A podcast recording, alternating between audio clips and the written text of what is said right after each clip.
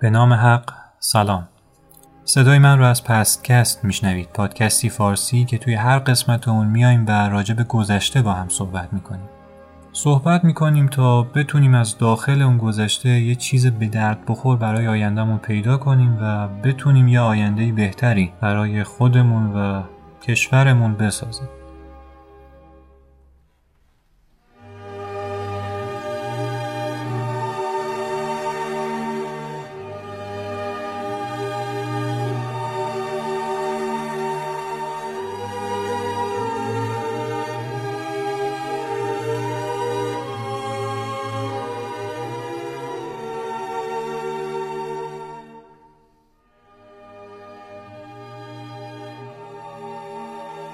نظرسنجی کوچیک توی کانال گذاشته بودم برای اینکه ببینم کدوم مقطع تاریخی برای مخاطبان جذاب تره که البته قابل پیش بینی هم بود. تاریخ معاصر و تاریخ جهان به مراتب جذابتر نسبت به تاریخ ایران در صدر اسلام و تاریخ باستان. برای همین در قسمت های آینده احتمال بالا به اون مسائل بیشتر می‌پردازیم. ولی مسائلی که توی همین یکی دو قسمت می‌خوام راجع بهش صحبت کنم یعنی تاریخ دین و روحانیت توی ایران. درسته که مربوط به سالهای خیلی دوره ولی تاثیر انکار نشدنی روی زندگی معاصر ما داشته و یه اطلاعی راجبش داشته باشیم بد نیست. امروزم برای همین می‌خواستم پیرو بحث قبلی یعنی سیر دین و روحانیت در ایران دین و روحانیت رو توی صدر اسلام بررسی کنم. منتها این صحبت امروزی تفاوتی با قسمت قبلی داره. توی قسمت قبل مستقیما ما راجع به ایران صحبت می کردیم ولی این قسمت ارتباط مستقیمی با ایران نداره. چون خب ایران اشغال شده و الان تحت حکومت عربه اتفاقات مهم داخل ایران رخ نمیده. اتفاقات مهم در داخل مرکز حکومت یعنی عربستان و مکه و مدینه رخ میده. برای همین این قسمت بیشتر به عربستان و مکه و مدینه مربوطه تا ایران. یه مسئله ای توی عصر حاضر و به خصوص توی منطقه‌ای که ما هستیم یعنی خاورمیانه مطرح هست به نام مسئله فرقه گرایی فرقه ها چی هن؟ ما به چی میگیم فرقه؟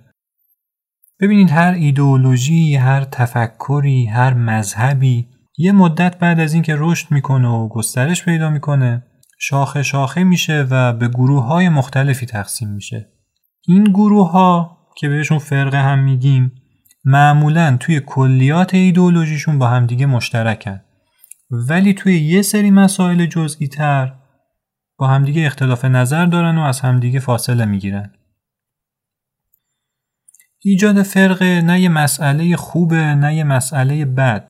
یه روند خیلی طبیعیه چون به مرور زمان دیدگاه آدم ها دیدگاه افرادی که عضوون گروه عضوون ایدئولوژی هستن نسبت به اون ایدئولوژی متفاوت میشه و این برداشت های متفاوت باعث میشه که اینها کم کم به مرور زمان از همدیگه فاصله بگیرن و تفسیر خودشون رو از اون ایدئولوژی و از اون مکتب داشته باشن. دین اسلام هم از این قاعده مستثنا نبود. بعد از اینکه یه مدت رشد کرد و گسترش پیدا کرد، به شاخه های مختلفی تقسیم شد که مهمترین اون شاخه ها فرقه سنی و فرقه شیعه هستند.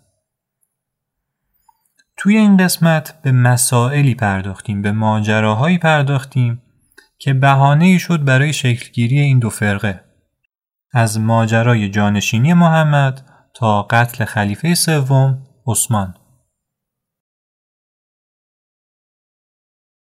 اگه یادتون باشه توی قسمت قبلی گفتم زمانی که اعراب به ایران حمله می‌کنن و ایران رو اشغال می‌کنن ماهیت دینی ایرانی ها یهویی عوض نمیشه اسلام طی فرایند حدوداً 250 الی 300 سال است که توی ایران رشد می‌کنه و کم کم جای آین زرتشتی رو می‌گیره.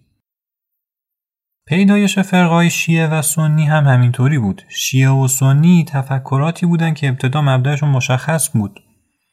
ابتدا فقط بحث اسلام مطرح بود و اسلام به شاخه تقسیم نمی‌شد. اما بعد از مرگ محمد با یه شیب خیلی خیلی آروم این ایدئولوژی و تفکرات از هم فاصله گرفتن تا رسیدن به دوران ما دورانی که این فرقه ها شیعه و سنی خیلی مطرح شدن و نقش خیلی زیادی رو توی سیاست بازی می‌کنن. توی عصر ما شاید دولت مردا بیان توی خاورمیانه از برابری و برادری و همبستگی و وحدت و این حرفا صحبت کنن. ولی خب ما هممون خوب می‌دونیم اینا همش باد هواست. همچنان ما درگیر تبعیض هستیم همچنان درگیر ظلم و ستم به اقلیت ها هستیم در کشورهای مختلف. و اگر پای قدرت و منفعت وسط باشه هیچ کی به اون یکی رحم نمی‌کنه. مقطعی که امروز می‌خوایم راجع بهش صحبت کنیم یکی از سخت ترین مقاطع تاریخ برای مطالعه است. اینو اقراق نمی‌کنم. توی قسمت اول یادتونه گفتم تاریخ از دو تا سوال تشکیل میشه. چه و چرا؟ اینکه چه چیزی رخ داده در گذشته و مهمتر از اون اینکه چرا رخ داده. علت رخ دادن اون واقعه چی بوده؟ مادامی که ما نتونیم به این دوتا سوال پاسخ بدیم عملا با چیزی به نام تاریخ مواجه نیستیم. توی صدر اسلام و مقطعی که امروز می‌خوایم راجع بهش صحبت کنیم ما می‌دونیم در گذشته چه اتفاقی افتاده. حتی می‌دونیم که کی رخ داده اما نمی‌دونیم چرا رخ داده. قصد و نیت شخصیت های تاریخ اسلام برای ما مبهم و نامشخصه. توی اون مواردی هم که مشخصه پر از شبهه و تناقضه. چرا این اتفاق افتاده؟ دلایل زیادی داشته. عدم کتابت و ثبت تاریخی سینه به سینه نقل شدن وقایع و مهمتر از همه سوء استفاده های سیاسی فرقه های مختلف از اسلام. همه اینا دست به دست هم داده تا چیزی که به دست ما برسه به شدت تحریف شده و ناقص باشه. اما خب همه این تناقضات و تحریف ها باعث نمیشه که ما کلا اون مقطع و کنار بذاریم و هیچ نگاهی بهش نندازیم. تو این قسمت سعی می‌کنیم یه نگاه کلی به صدر اسلام بندازیم و با این تناقضات آشنا بشیم. اما بریم سراغ اصل مطلب به وجود اومدن اسلام و بعد از اون به وجود اومدن فرقه ها برای شور ماجرا باید یه قصه تکراری و که همه بارها توی مدرسه خوندیم با هم مرور کنیم. در حدود سال 600 میلادی طبق عقیده مسلمونا محمد ابن عبدالله به پیامبری برگزیده میشه. در ابتدای کار چون فضای عقیدتی و مذهبی مکه به شدت بسته بوده مشرکین و بزرگای مکه اجازه فعالیت و به های دینی نمی‌دادن. برای همین محمد مجبور میشه مخفیانه این آین جدید خودش رو تبلیغ کنه. محمد توی تبلیغ مخفیانه شروع می‌کنه به شرح آینش برای دوستان و نزدیکاش. نتیجه این میشه که اولین مسلمونای تاریخ همون اطرافیان محمد هستن. یعنی خدیجه همسرش، علی پسر اموش ابوبکر و زید ابن حارسه تو ادامه یه سری افراد خیلی مشهور که احتمالا اسمشون رو شنیدید مثل عمر، مثل امار یاسر، مثل مقداد اینا میان به اسلام اضافه میشن و جمعیت اولیه مسلمونا رو تشکیل میدن. تو پرانتز یک مسئله رو همینجا روشن کنم و بگم. تاریخ شیعه و بزرگان شیعه به شدت روی این مسئله تاکید دارن که در ابتدای اسلام اولین کسی که به محمد میپیونده علی بوده. خب این هم درسته. اولین کسی که در تاریخ اسلام به محمد میپیونده اولیش خدیجه بوده اولین مرد می‌شده علی. ولی تاریخ شیعه طوری روایت می‌کنه که انگار تنها کسی که در ابتدای اسلام به محمد پیوسته بوده علی بوده و بس. دیگه بقیه نقشی نداشتن اگر همینها اومدن به اسلام روی آوردن از روی منافع شخصیشون بوده وگرنه دلی و قلبی اینا به اسلام اعتقادی نداشتن. خب یکی از این شخصیت هایی که خیلی تاریخ شیعه تاکید داره از روی منافع شخصی به اسلام روی آورده شخصیت ابوبکر در صورتی که تاریخ خیلی این حرف رو نمی‌زنه. ابوبکر اولین مرد بالغیه که به اسلام روی میاره. چون اون زمان که علی به اسلام روی میاره خب هنوز بالغ نبوده. نوجوان بوده و سن زیادی نداشت ابوبکر اولین فرد بالغی بوده که به اسلام روی میاره. توی خیلی از وقایع مهم. همراه محمد بوده.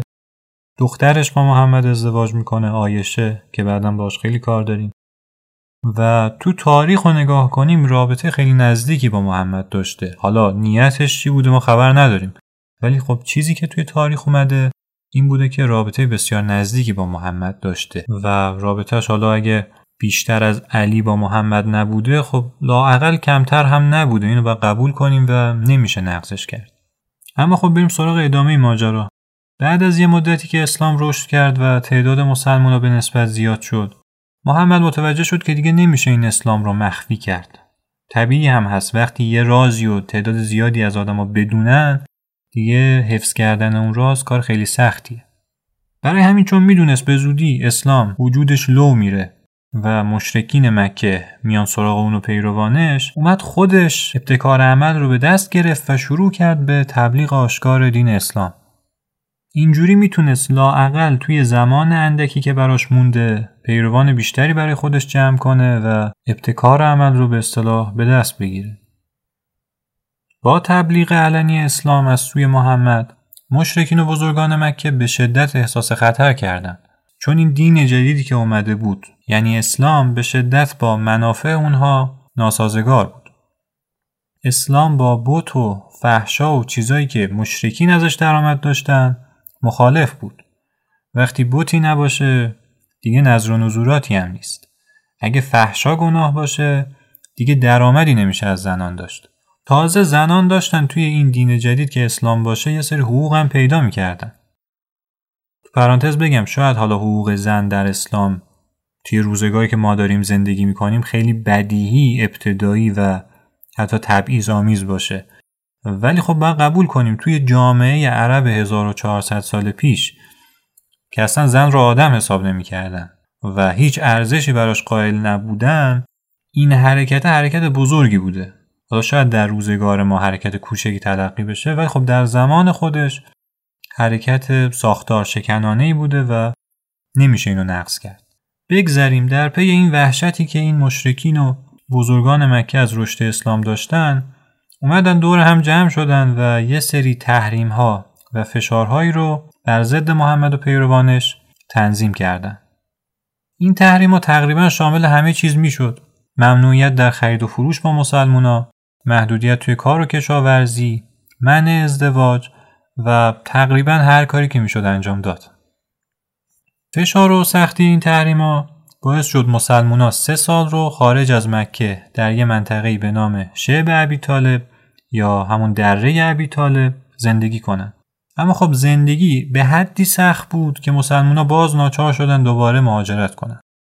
اونا از اطراف مکه از اون شعب عبی طالب مهاجرت کردند به یه سرزمینی به نام حبشه منطقه‌ای که امروز تقریبا میشه شمال شمال شرق قاره افریقا از اونجایی که حاکم حبشه مسیحی بود و با تفکر یکتاپرستی آشنا بود اسلام رو ناسازگار با دین و آین خودش نمی‌دید و با حضور محمد و پیروانش توی سرزمین حبشه موافقت کرد و مسلمان توی حبشه ساکن شدند.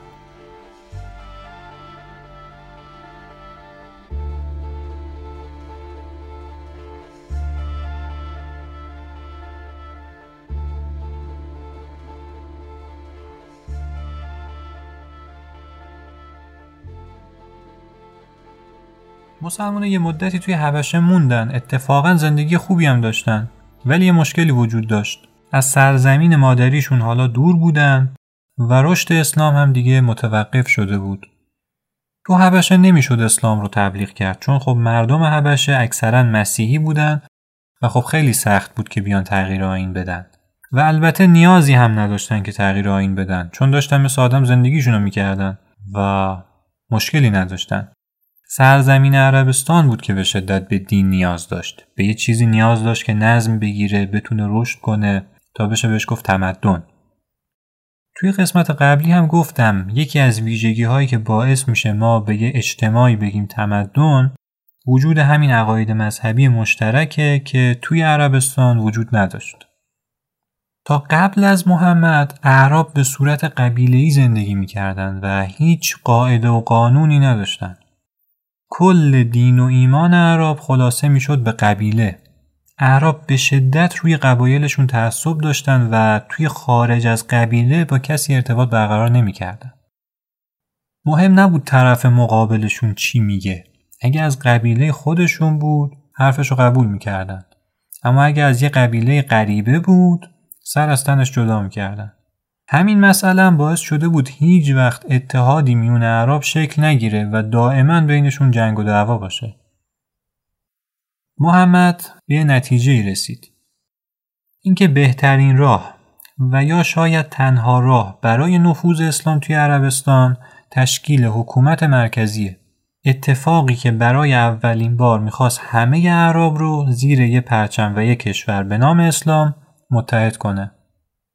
حالا چرا محمد همچین تصمیم می‌گرفت؟ چون محمد فهمید مادامی که مسلمونا قدرتی نداشته باشن خب به تب نفوذی هم ندارن و آینشون دیر یا زود توسط قدرتمندا که مشرکین مکه باشه به زودی از بین میره. منتها قدرت گره خورده به حکومت توی عربستان که اصلا چیزی به نام حکومت نیست که بخواد از مسلمان حمایت کنه سراغ کشورهای دیگه هم که نمی‌تونستن برن واسه اسلام کمک بخوان پس یه را بیشتر نداشتن اینکه بیان برای اولین بار یه حکومت مرکزی توی عربستان ایجاد کنن و پایه اون حکومت اسلام باشه برای تشکیل حکومت نیاز بود به اتحاد میان قبایل مختلف اما خب این اتحاده چجوری شکل می گرفت چجوری دوتا آدم، دوتا گروه، چند تا ایالت، چند تا قبیله می اومدن با هم متحد می شدن. با تکیه روی اهداف و نقاط مشترکشون. محمد متوجه شد مادامی که نقاط مشترکی بین عرب نباشه اتحادی هم در کار نیست.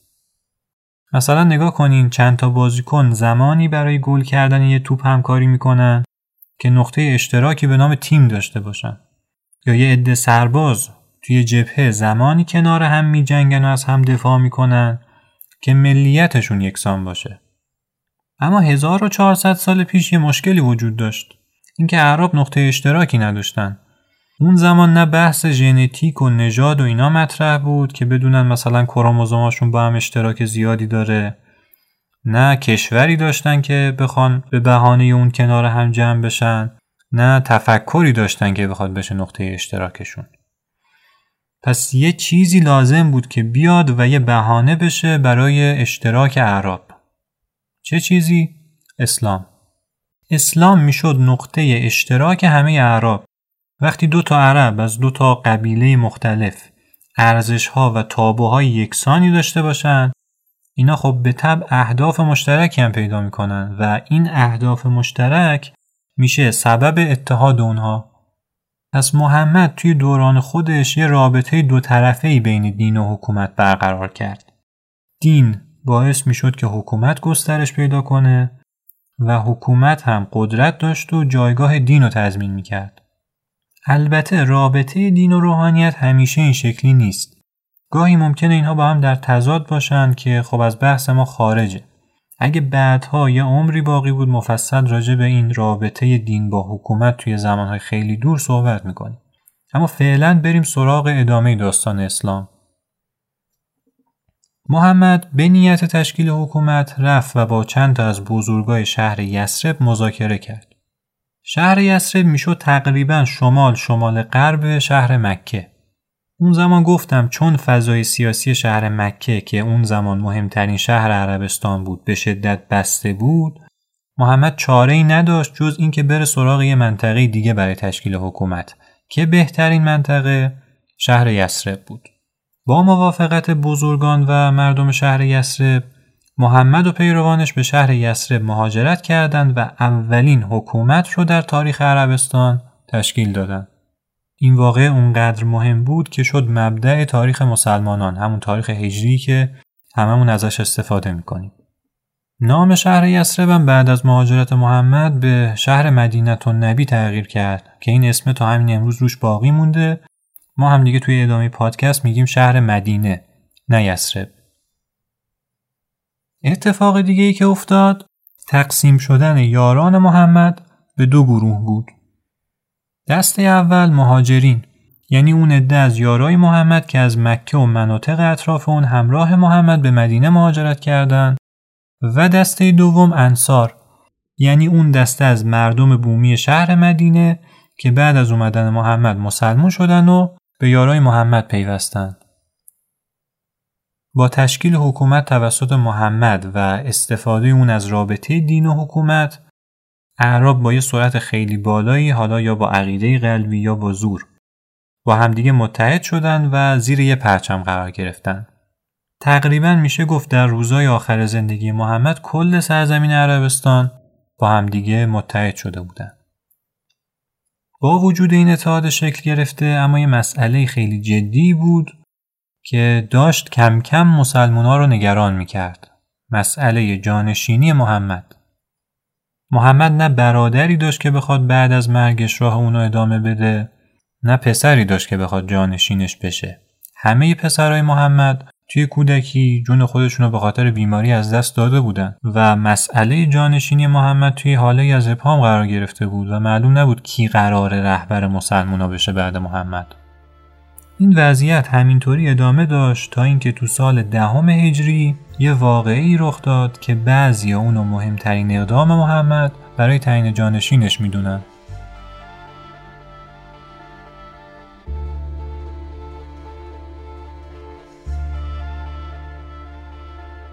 محمد در آخرین ماهای زندگیش برای آخرین بار به حج میره. یه جمعیت خیلی کثیری هم همراه محمد میشن تا احکام حج رو شخصا از محمد یاد بگیرن. تخمین می‌زنن یه چیزی حول و حوش 100 هزار نفر. همزمان با این سفر حج محمد و پیروانش که به حجت الوداع مشهور میشه یه واقعی مهم دیگه هم رخ میده.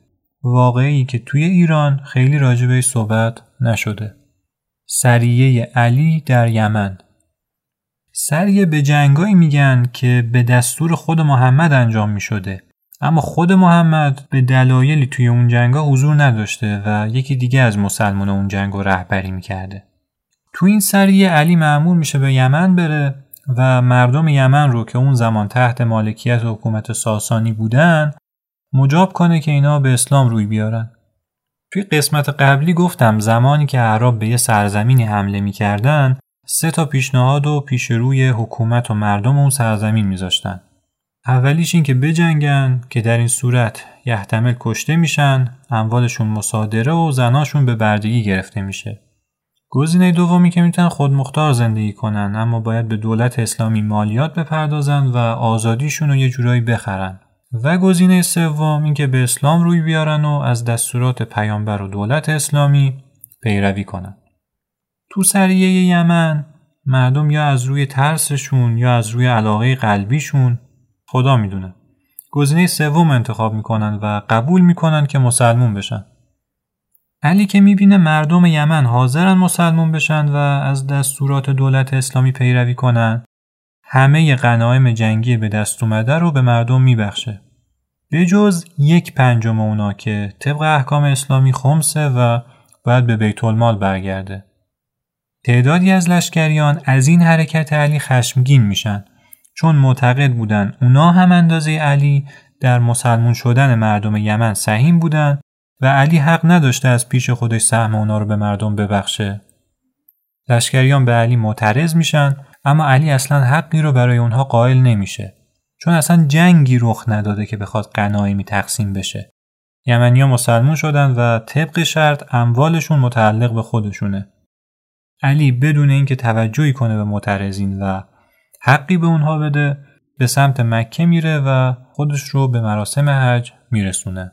از این لحظه کات میریم به زمانی که سفر حج تموم شده و کاروان حج داره از سفر برمیگرده. در مسیر بازگشت یه ماجرایی رخ میده که همتون احتمالا بارها شنیدید. محمد دستور میده کاروانیا توی یه محل به نام قدیر خم اتراق کنن و سب کنن کسایی که جلوتر رفتن برگردن و کسایی هم که عقب موندن برسن. بعدش دستور میده با بار و بندیل شترها یه سکو درست کنن همراه علی بالای اون سکو میره و شروع می‌کنه به خوندن یه خطبه خیلی طولانی که مهمترین قسمتش یا بهتر بگم پرمناقشه ترین جملهش اینه. هر کس من مولای او هستم پس علی مولای اوست. تو اینکه چون این ماجرایی رخ داده محمد مسلمونا رو جمع کرده بالای سکو رفته و همچین حرفهایی رو زده هیچ شکی نیست. همه مسلمانان نسبت به صحت این واقعه یقین دارن منتها برداشت های اون از این واقعه خیلی متفاوت بود. ادهی که به شیعیان معروف شدن معتقدن منظور محمد از کلمه مولا توی خطبه قدیر سرپرست و جانشین بوده.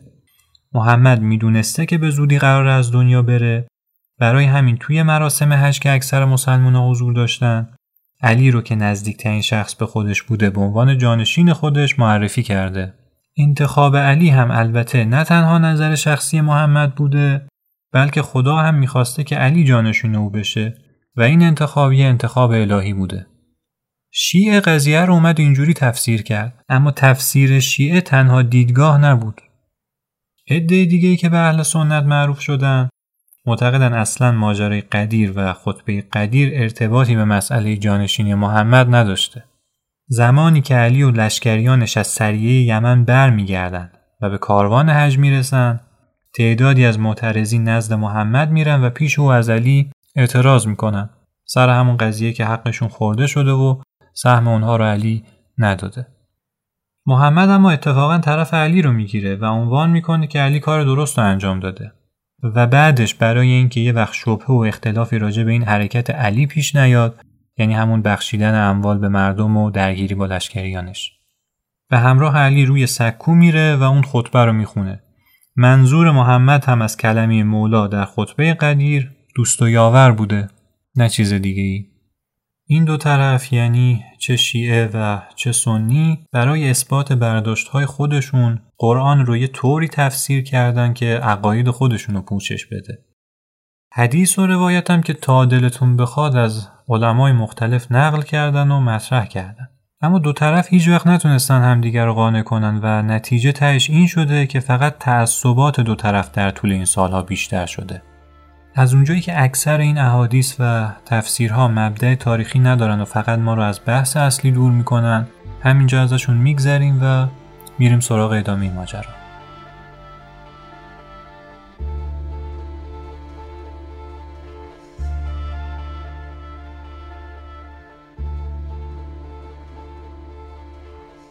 چند ماه بعد از ماجرای قدیر محمد در مدینه مریض میشه و از دنیا میره. زمانی که خانواده محمد یعنی علی و فاطمه و چند تا از صحابه محمد. صحابه به اون دسته از یاران محمد میگن که محمد رو از نزدیک دیدن. اینا مشغول مراسم کفن و دفن محمد بودن. یه درگیری میون دو گروه بزرگ از انصار یعنی همون بومیای شهر مدینه رخ میده. قبیله اوس و قبیله خزرج. این دو قبیله بر سر مالکیت شهر مدینه بعد از مرگ محمد با همدیگه بحث می‌کنن. اونا معتقد بودن حالا که محمد از دنیا رفته مهاجرین برمیگردن به شهرهای خودشون و حالا اون قبیله‌ای که برتره باید حکومت مدینه رو به دست بیاره. یه جورایی بعد از مرگ محمد اعراب دوباره داشتن می‌رفتن سراغ همون قبیله گرایی و تعصباتی که قبلا داشتن. بحث همینطور بین قبیله اوس و خزرج داغتر میشه تا از حکومت مدینه یهو می‌رسه به مسئله جانشینی محمد. و هر کدوم از این قبایل ادعای خلافت می‌کنن. زمانی که کار دیگه داشت بین این دو قبیله به جاهای باریک و درگیری و اینا می‌رسید ابوبکر و عمر از ماجرا با خبر میشن و سری خودشون رو میرسونن به محلی که اون دوتا قبیله هستن. ابوبکر ابتدا سعی می‌کنه که دو طرف آروم کنه و پیشنهاد میده که این بحث رو موکول کنن به یه زمان دیگه یعنی وقتی که مراسم تدفین محمد تموم شده اما دو طرف قبول نمی‌کنن و میگن که این مسئله همینجا باید حل بشه. توی این گیر و دار و جر و بحث ها عمر که همراه ابوبکر اومده بوده یه پیشنهادی میده. عمر میگه جانشین محمد نباید از قبیله اوس باشه و نه از قبیله خزرج بلکه باید از یه قبیله بیطرف باشه. جانشین باید کسی باشه که هم سن و تجربه زیاده و هم از نزدیکان محمده یعنی ابوبکر که می‌شد پدرزن محمد عمر بلا فاصله بعد از پیشنهادش دست در دست ابوبکر می‌ذاره و با او بیعت می‌کنه.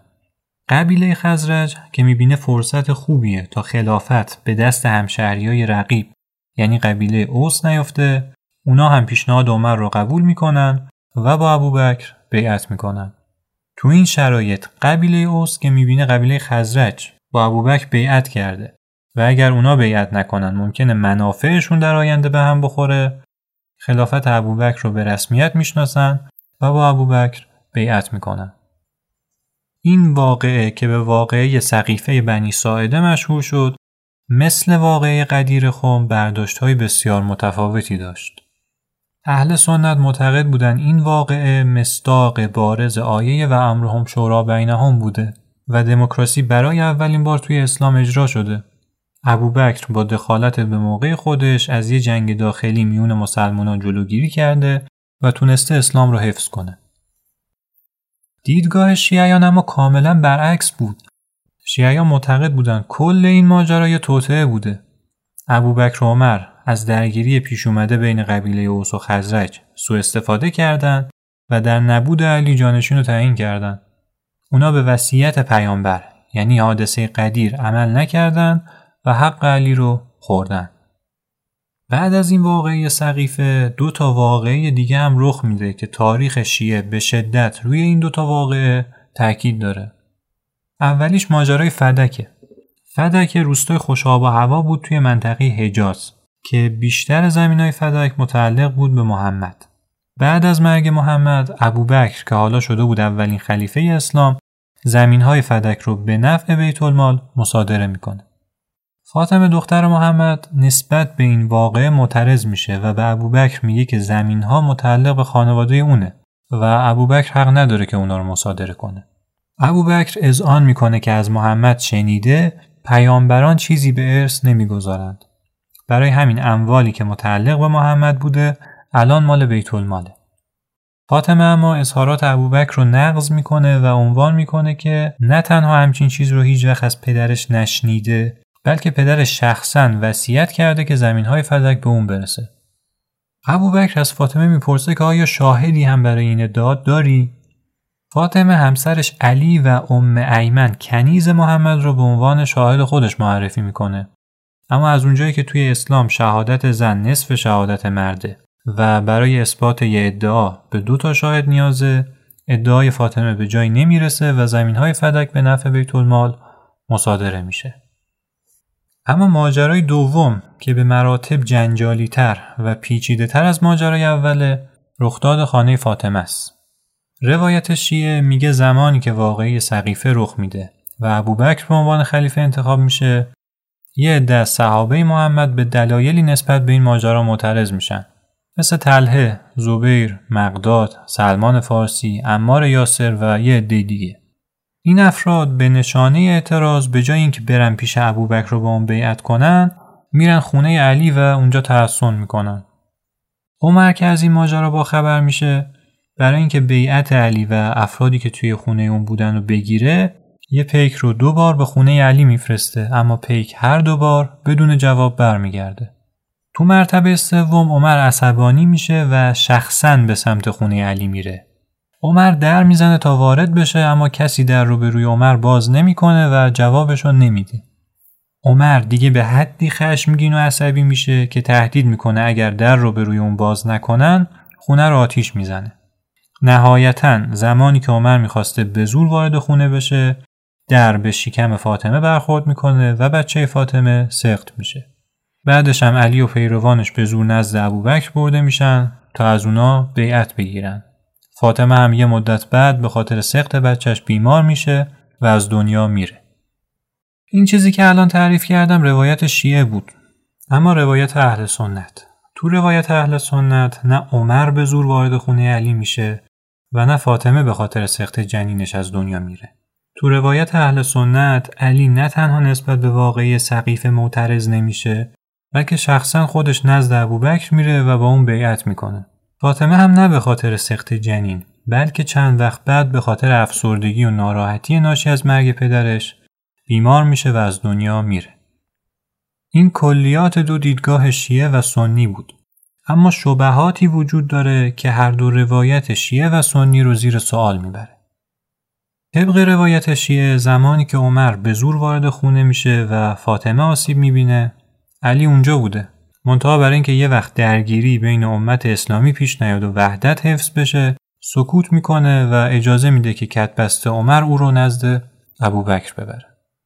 اما این روایت به شدت با شخصیت علی در تضاده. علی که در سریه یمن اموال مردم رو به قیمت از دست دادن تعدادی از لشکریانش بهشون میبخشه و بعدها سر اختلاف با معاویه و آیشه تن به یه جنگ داخلی عظیم میون مسلمان میده. خیلی بعید بوده که سر این واقعه سکوت کنه و کوتاه بیاد. ضمن اینکه علی نه تنها نسبت به این قضیه اعتراضی نمی‌کنه و با عمر درگیر نمیشه و با ابوبکر بیعت می‌کنه بلکه دخترش ام کلسوم رو هم به عقد عمر در میاره. و خب خیلی بعیده که کسی بیاد دخترش رو به قاتل همسرش بده. روایت شیعه بیشتر از اونی که بخواد علی رو ارج بده بیشتر شخصیتش رو زیر سوال می‌بره. این مسئله رو اضافه کنیم به فرضیه ای که امیر حسین ترکاشوند که یه قرآن پژوه ایرانیه و شیعه هم هست توی کتابش به نام حجاب اسلامی در عصر پیامبر مطرح می‌کنه. امیر حسین ترکاشوند توی این کتاب میگه که خونه های اون زمان یعنی در زمان صدر اسلام معماریشون با معماری که ما تصور می‌کنیم خیلی متفاوت بوده. یکی از این تفاوت ها این بوده که اصلا اکثر خونه های اون زمان در نداشته. که اگر این فرضیه درست باشه قضیه مرگ فاطمه بالکل تحت شعا قرار می‌گیره. البته که گفتم این قضیه یه فرضیه است و قطعی نیست. ولی از اون طرف اگر باز بیایم و روایت اهل سنت رو درست بگیریم بازم یه سری تضادها و شبهات باقی میمونه. مهمترین شبهه این که چرا علی بدون هیچ تشریفاتی فاطمه رو مخفیانه دفن می‌کنه. اونم در حالی که اسلام به شدت روی مراسم تدفین و احکام خاک سپاری تاکید داره. تنها یه استدلال برای این حرکت علی ذکر شده اونم اینه که فاطمه از ابوبکر و عمر دلخور بوده و برای اینکه اونا توی مراسمش حضور نداشته باشن و طبق رسم و رسوم بر جنازش نماز نخونن وصیت کرده که مخفیانه دفن بشه و باز یه سوال جدید. فاطمه چرا از دست ابوبکر و عمر دلخور بوده؟ برای اینکه به زور وارد خونه شدن و بهش آسیب زدن برای اینکه بدون پرسش از علی خلیفه رو انتخاب کردن یا یه چیزی که ما نمی‌دونیم. ماجرای مرگ فاطمه منو یاد یه فیلمی میندازه به نام راشومون ساخته کوروساوا فیلم داستان یه قتل با چهار پنج روایت مختلف و دیدگاهی متفاوت. هر شاهدی قتل رو یه جور تعریف می‌کنه و ما از آخر نمی‌فهمیم کدوم روایت راسته کدوم روایت دروغ. شاید همه روایت ها دروغه. شاید هم همش راست باشه. شاید هم اصلا دونستن حقیقت فایده ای نداشته باشه. نه؟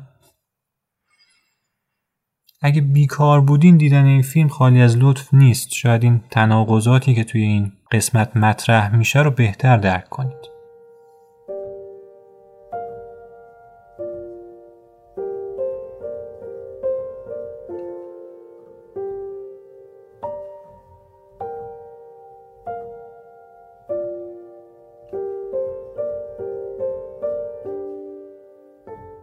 ابو بکر دو سال بعد از ماجرای سقیفه از دنیا میره و طبق وصیتی که کرده بود عمر جانشین او میشه.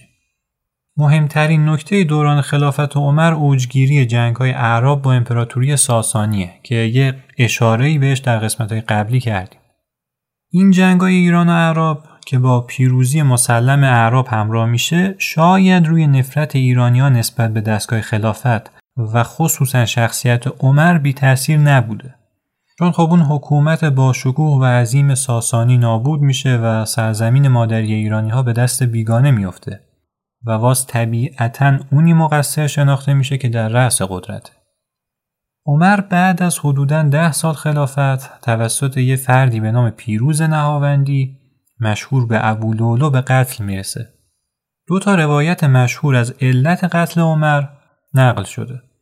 روایت اول اینه که ابولولو به خاطر مالیات سنگینی که حکومت بهش تحمیل کرده بوده میره پیش عمر و به عمر اعتراض می‌کنه. اما عمر هیچ توجهی به اعتراض اون نمی‌کنه و مشکلش رو حل نمی‌کنه. برای همین ابولولو با اون درگیر میشه و عمر رو به قتل میرسونه.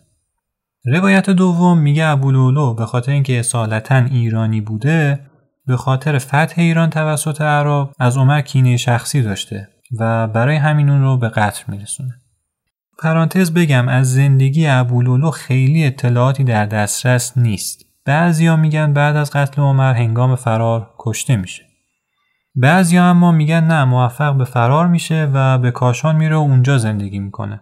شیعیان تندرو حتی یه مقبره هم براش ساختن که این مقبره الان توی کاشان قرار داره. عمر در اواخر عمرش یه شورای شش نفره تشکیل داده بود که این شورا وظیفه داشت جانشین و خلیفه رو از بین خودش انتخاب کنه. اعضای این شورا این افراد بودند.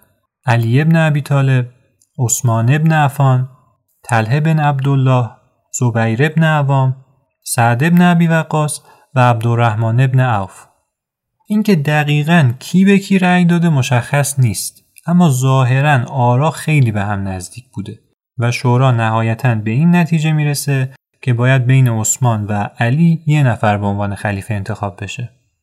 طبق یه روایت عبدالرحمن ابن عوف که آخرین رای دهنده بوده نزد عثمان میره و از او سوالی می‌کنه. اگر با تو بیعت کنیم آیا حاضر می‌شوی به کتاب خدا، سنت رسول الله و شیوه دو خلیفه پیشین عمل کنی؟ عثمان پاسخ مثبت میده. عبدالرحمن همین سوال رو از علی می‌پرسه اما علی جای پاسخ یه سوال دیگه از عبدالرحمن می‌کنه. مگر خلفای قبلی خلاف کتاب خدا و سنت رسول الله عمل کردن من فقط به سنت خدا و رسول الله عمل می‌کنم. بعد رأیگیری نهایی عبدالرحمن به عثمان بیعت می‌کنه و عثمان به عنوان خلیفه سوم انتخاب میشه. یه نکته مهمی که هست اینه که شاید نسبت عثمان که اون زمان می‌شده داماد عبدالرحمن توی این بیعت بی تأثیر نبوده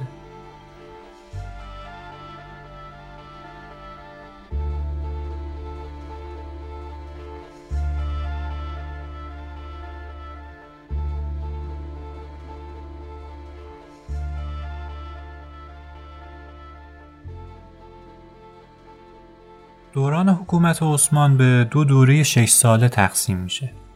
شش سال اول تقریبا ادامه همون روند حکومتداری عمره و به جز مراحل پایانی جنگ ایران و عرب اتفاق خاص دیگه ای نمیافته. اما توی شش ساله دوم با فروکش کردن فتوحات عرب و تغییر سیاست های خلافت یه سری اعتراضات در نقاط مختلف بر علیه عثمان شکل می‌گیره. تاریخ نگارا چهار علت رو برای اعتراضات ضد عثمان نقل کردند. اولین و شاید مهمترین دلیل اعتراض مردم نسبت به عثمان خیشاوند سالاری عثمان بود. عثمان به شدت از قبیله خودش یعنی بنی امیه حمایت می‌کرد و اکثر پست های مهم دولتی رو به نزدیکان خودش می‌داد. برای مثال حکومت سرزمین شام به معاویه می‌رسه، امرواس والی مصر میشه و مروان ابن حکم به عنوان وزیر و دست راست عثمان انتخاب میشه که همه این افراد از قبیله بنی امیه بودن. این انتخاب ها و البته کنار گذاشتن یاران قدیمی محمد از قدرت مثل امار یاسر و سلمان فارسی باعث ناراحتی و عصبانیت عده زیادی شد. دوم مالیات های سنگینی که دستگاه خلافت از مردم می گرفت. از اونجایی که جنگ در دوران عثمان به آخرای خودش رسیده بود دیگه توی نبردها و جنگها غنایم زیادی به دست نمی اومد و جنگ حالت فرسایشی پیدا کرده بود. از طرفی چون که مسلمان منبع درآمد خاصی نداشتن چاره ای نبود جز اینکه مالیات ها زیاد بشه و همین مسئله باز دلیلی شد بر نارضایتی مردم. دلیل سوم زندگی تجملاتی عثمان در زمان عثمان رد پای عناصری مثل کاخ و تشریفات که توی همه پادشاهی بود وارد قلمرو اسلام میشه و از اونجایی که این چیزا تا حالا در میون مسلمان و عرب رواج نداشت ادهی زندگی تجملاتی عثمان رو دلیلی بر دور شدن از سنت محمد و انحراف اون از دین می‌دونستند. و چهارم عدم سختگیری عثمان در اجرای حدود اسلامی. حدود منظور همون مجازات و احکام اسلامیه. برخلاف عمر که روحیه نسبتا تندخویی داشت و توی مسائل به شدت جدی عمل می‌کرد عثمان روحیه خیلی خیلی ملایم تری داشت و همین شاید باعث شده بود قوانین اسلام رو با جدیت اجرا نکنه و یه جاهای ملایمت به خرج بده. کلا عثمان به اندازه سه خلیفه دیگه یعنی ابوبکر، عمر و بعدها علی خیلی به اوضاع مملکت توجهی نمی‌کرد و شرایط رو تحت کنترل نداشت. برای همینم زمانی که زمزمه اعتراضات از مناطق مختلف شروع میشه، عثمان اقدام خاصی نمی‌کنه و اونا رو جدی نمی‌گیره. اولین اصلاحات حکومتی عثمان زمانی رخ میده که دیگه کار از کار گذشته. مردم از مناطق مختلف به خصوص عراق و مصر به مدینه هجوم میارن و خواستار اصلاحات عظیم خلیفه توی زمینه مالیات و وضعیت والیان میشن. توی این وضعیت حساس عثمان سراغ علی میره و از علی درخواست می‌کنه که نزد مخالفان بره و اونا رو آروم کنه. علی درخواست عثمان رو قبول می‌کنه و نزد مخالفان میره خواستهای اونا رو گوش می‌کنه و به معترضین قول میده که عثمان مشکلات و ایرادات رو رفع کنه. از اونجایی که علی شخصیت معتبری نزد عرب بود و توی دستگاه حکومتی هم خیلی نقشی نداشت معترضین حرف علی رو قبول کردند و قضیه موقتا آروم شد. اما با دخالت های یه نفر همه چیز برباد رفت. وزیر عثمان مروان ابن حکم با اقدامات عثمان مخالفت کرد. اون به عثمان گفت که سازش با معترضین اشتباهه. اگه الان نسبت به مواضع معترضان کوتاه بیاد فردا معترضا باز به دلایل مختلفی دست به شورش می‌زنند و امتیازات بیشتری می‌خوان. و در آینده حتی بعید نیست که بیان دستگاه خلافت رو سرنگون کنند. عثمان با مروان مخالفت می‌کنه و بر موضع سازش میمونه. اما مروان خود سرانه نامه به والی مصر می نویسه و ازش می‌خواد که معترضانی که در مصر هستند رو به شدت سرکوب کنه. نامه به سمت مصر فرستاده میشه اما دست بر قضا محتوای نامه به دلایلی نامعلوم لو میره و معترضین از ماجرای نامه با خبر میشن. با خبردار شدن معترضین از نیت مروان مخالفان دیگه آروم نمیشینن و آشوب شهر رو فرا می‌گیره. نهایتا بعد از چند روز محاصره معترضین به خونه عثمان هجوم میارن و عثمان توی هر جمج به قتل می‌رسه. اوضاع شهر به حدی شلوغ پلوغ بوده که قاتل یا قاتلین عثمان هیچ وقت مشخص نمیشن. مقصر اصلی شلوغی ها و ماجرا مروان ابن حکم اما با وجود زخمی شدن می‌تونه فرار کنه و بعدها نقش مهمی رو توی تاریخ اسلام بازی کنه اگه وقت شد بهش می‌پردازیم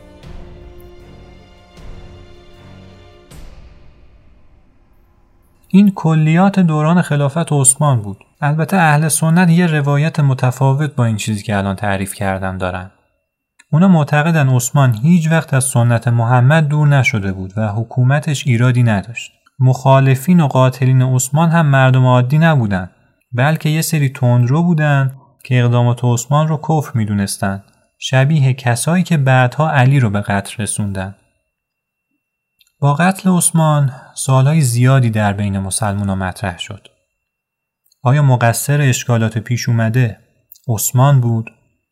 اگر عثمان مقصر بود آیا مجازاتش مرگ بود؟ مسئول مرگ عثمان کیه؟ ازش باید به عنوان قهرمان یاد کرد یا مجرم؟ یه سوال دیگه هم باقی میمونه.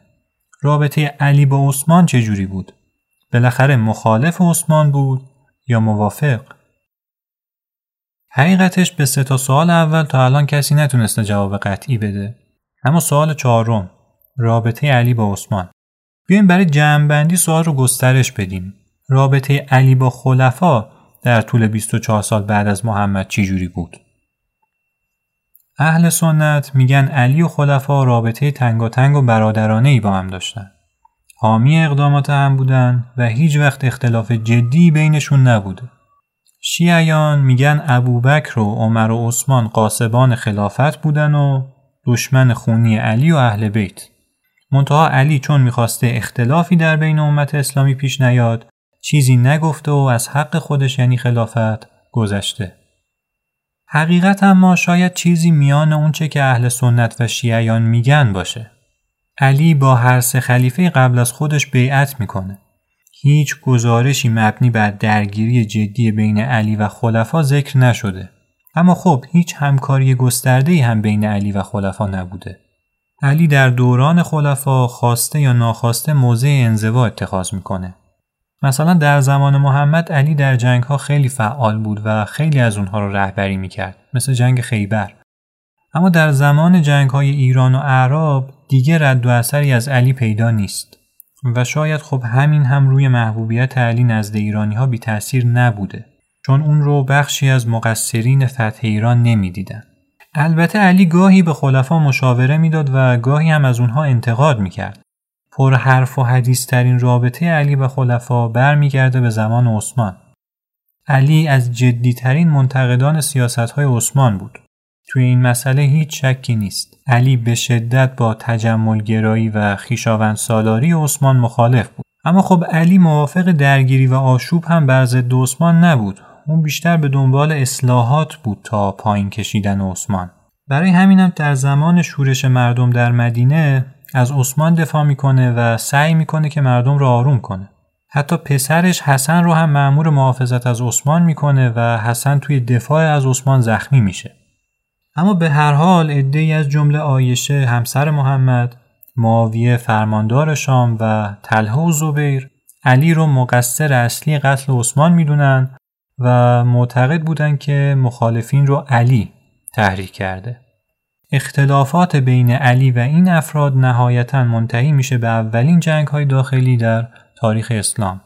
جنگ هایی که اگر فرصتی باشه حتما در آینده به اونها می‌پردازیم.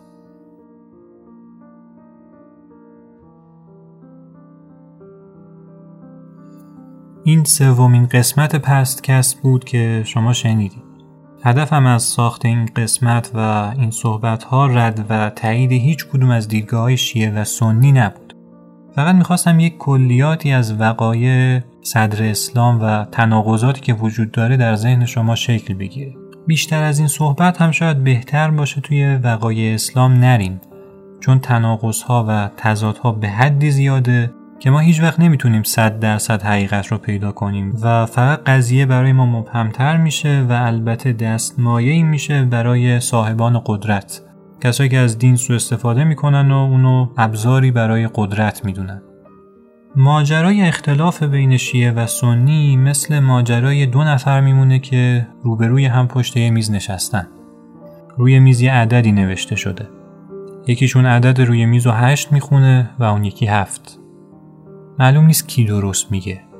بستگی به این داره که از کدوم زاویه بهش نگاه کنیم.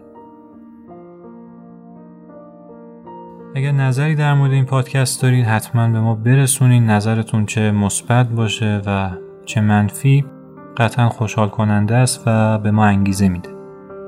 ممنونم از اینکه پستکست رو شنیدید. منتظر قسمت های بعدی باشید. دوستتون دارم. خداحافظ.